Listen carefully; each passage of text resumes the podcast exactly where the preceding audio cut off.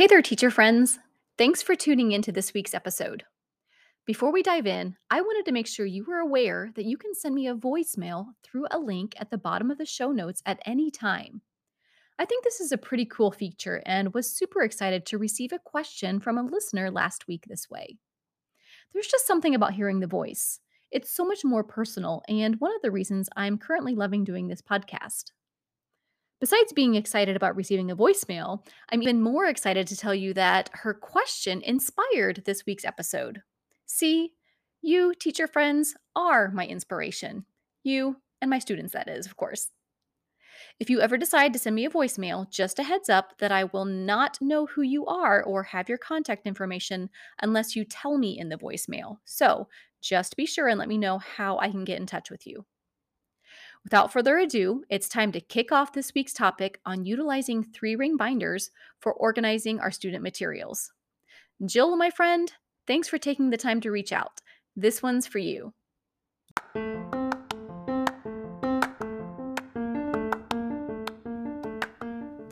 Welcome to the Piano Pantry podcast, where together we live life as independent music teachers. I'm your host, Amy Chaplin. In this space, we talk about all things teacher life related, from organizing our studios to getting dinner on the table and all that comes between. You'll get loads of easily actionable tips on organizing and managing your studio while balancing life and home.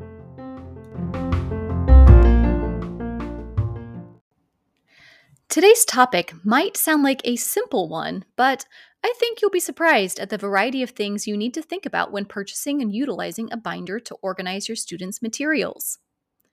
Just a quick clarification that what we're talking about today is giving every student a binder, just like they receive a book that they bring back and forth with them to lessons. We're not necessarily talking about having a three ring binder for yourself in the studio for each student to organize their materials in the studio. You'll want to jump back to episode number one for that. So, just so that's clear. Using binders for music lessons is not exactly a brand new idea. What I want to talk to you about today is just some basic things to consider when choosing binders, as well as help you think through all the different ways you can utilize this organizational tool. Of course, along the way, you'll get to hear exactly what mine are like as well. First, the purchase. The first thing you have to consider is size. One inch is usually an all around happy place. Students can grow into it, and if you're purchasing a bunch of binders at once, having all students in the same size makes it easy to purchase in bulk. I do have a few students with half inch binders, but it's usually either adult students or beginner students that only are in like their first one or two years of lessons. I don't normally just purchase half inch binders intentionally. I just had them around and needed to use them up. Next, color. Now, it really is something you have to consider. Do you want all of your students to have the same color? Do you have a studio theme color?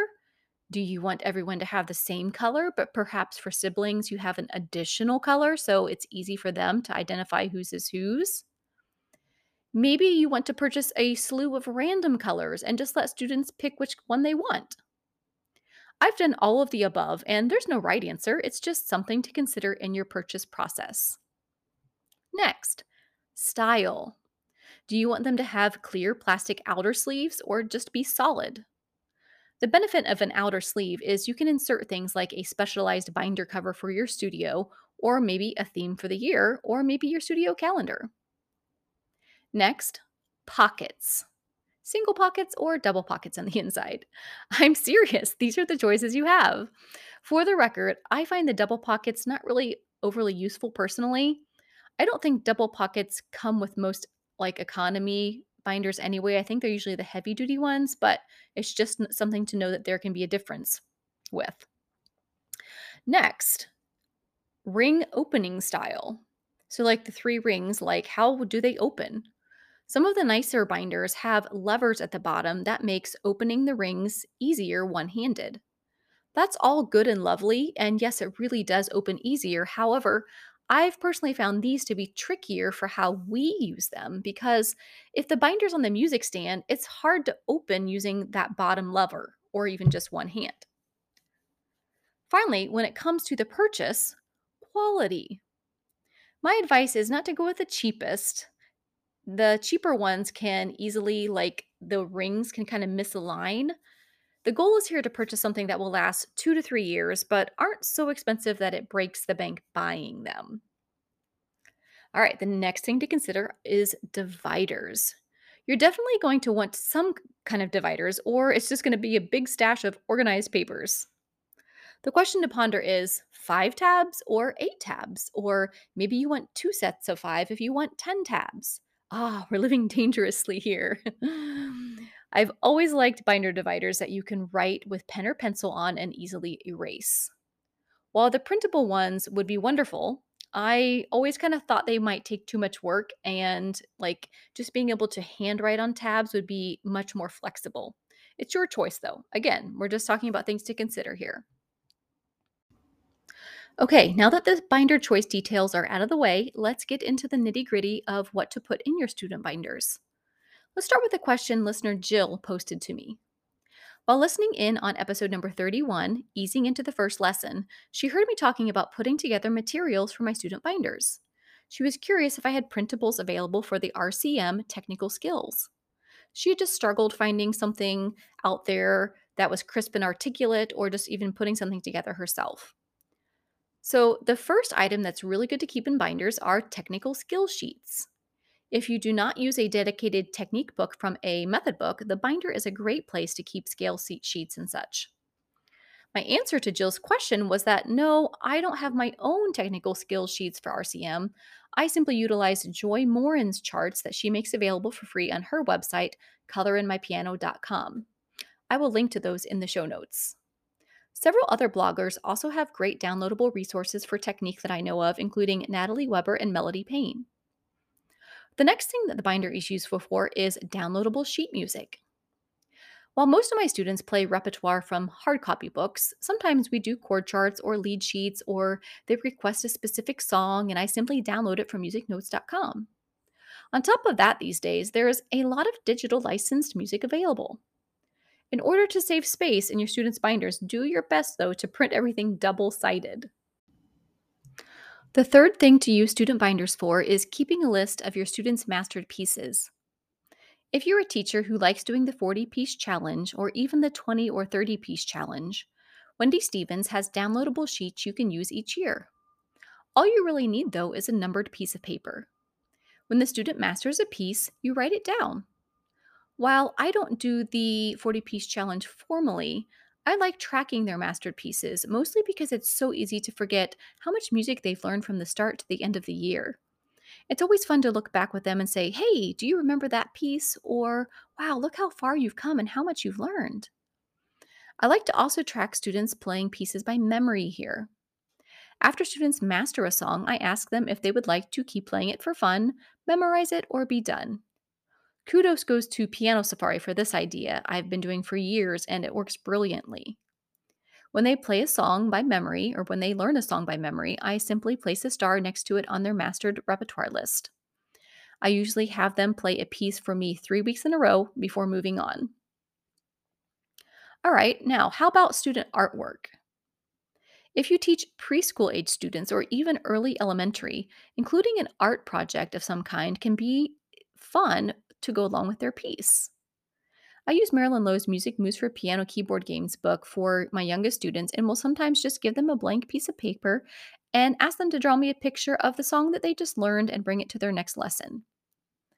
Keeping all of these artwork pieces in their binder is a great way to keep them from getting crunched up in their piano bag, and you know exactly what I'm talking about.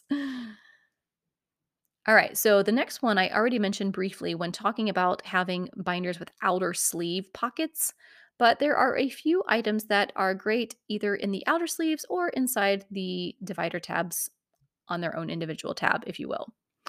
One of those is a student calendar. Another may be a copy of your policies document, but I'll just tell you from experience that I've found it unnecessary these days and kind of a waste of binder space, to be honest. I just don't think most families usually dig in there for it, but you decide for yourself. A special single sheet that I like to include in the back cover of my binders is a piano teacher family tree. I was lucky that my grad school teacher shared with me a special piano teacher family tree that was able to trace its roots clear back to Beethoven. It's a fun way to make students feel special, even if you can't trace your teachers back to someone like Beethoven. This is something I share as part of a guest post written by Christina Whitlock on the Piano Pantry website called Varsity Musicians Playbook Part 2 Studio Locker Room, which I will, of course, link to in the show notes. All right, we're rounding the corner to our final few ideas here, friends. The next segment of tabs that it can be nice to keep in your binder is for Christmas music. While you could certainly keep it in the same section as downloadable sheet music, I've always found it useful to keep them separate. I love having my students learn to play some Christmas tunes by ear each year, and even have a resource I launched in December of 2021 you can get at pianopantry.com. Along those same lines, I have started to designate one entire tab divider to the song Happy Birthday. All of my students learn to play the song at the beginning of every year. Sometimes I review it midway, and sometimes we don't. I believe so strongly, though, in the need for all students to be able to play this tune anywhere and at any time. As I said, one whole tab divider of their binder is dedicated to this tune. I feel like that's a gesture that I hope shows my students how important it is for them to know how to play it. Like the Christmas by ear, I also have an item in the piano pantry shop for playing Happy Birthday by ear you can use with your students as well, both of which are linked to in the show notes. Stay tuned next week as we're going to take a little dive into that topic.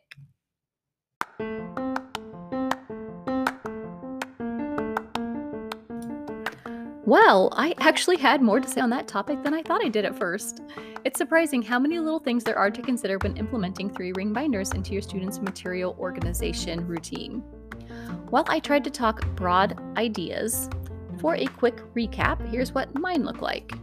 I like to use 1 inch width, outer clear sleeves, single pocket inside, two handed open, not single lever, mid level durable quality, not economy or high quality. I let students choose colors for the most part. Most binders last two to three years before I feel like they need to be switched out. I use five tab dividers that are erasable. On top of the first tab, when you open the binder, is a paper that I use to track my students' mastered and memory pieces. Behind the first tab are technique sheets. The second tab is happy birthday. The third tab is sheet music, the fourth tab is Christmas, and the fifth tab is open to whatever that particular student may need, whether it be artwork, chord charts, a composition activity, or whatever you would like to include in your own students' binders. That's it. At the end of the school year, I gather them up and clean them out myself, reset them as needed, and return them either in the summer if they take summer lessons or at the first lesson of fall. It's such a simple way to add an extra layer of organization to your students' lesson experience. Thanks for being here, teacher friends. Before you go, take a moment to rate and review this podcast on Apple Podcasts and hit that subscribe button. Find me on Instagram at Amy Chaplin Piano or on Facebook at Piano Pantry.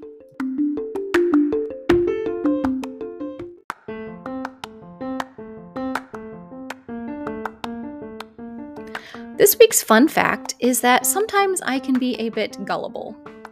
I second guess myself sometimes, and thus people can pull good ones on me if I'm not careful. Now, don't take this as a chance to get one on me because I am sharing with this with you in good confidence, okay?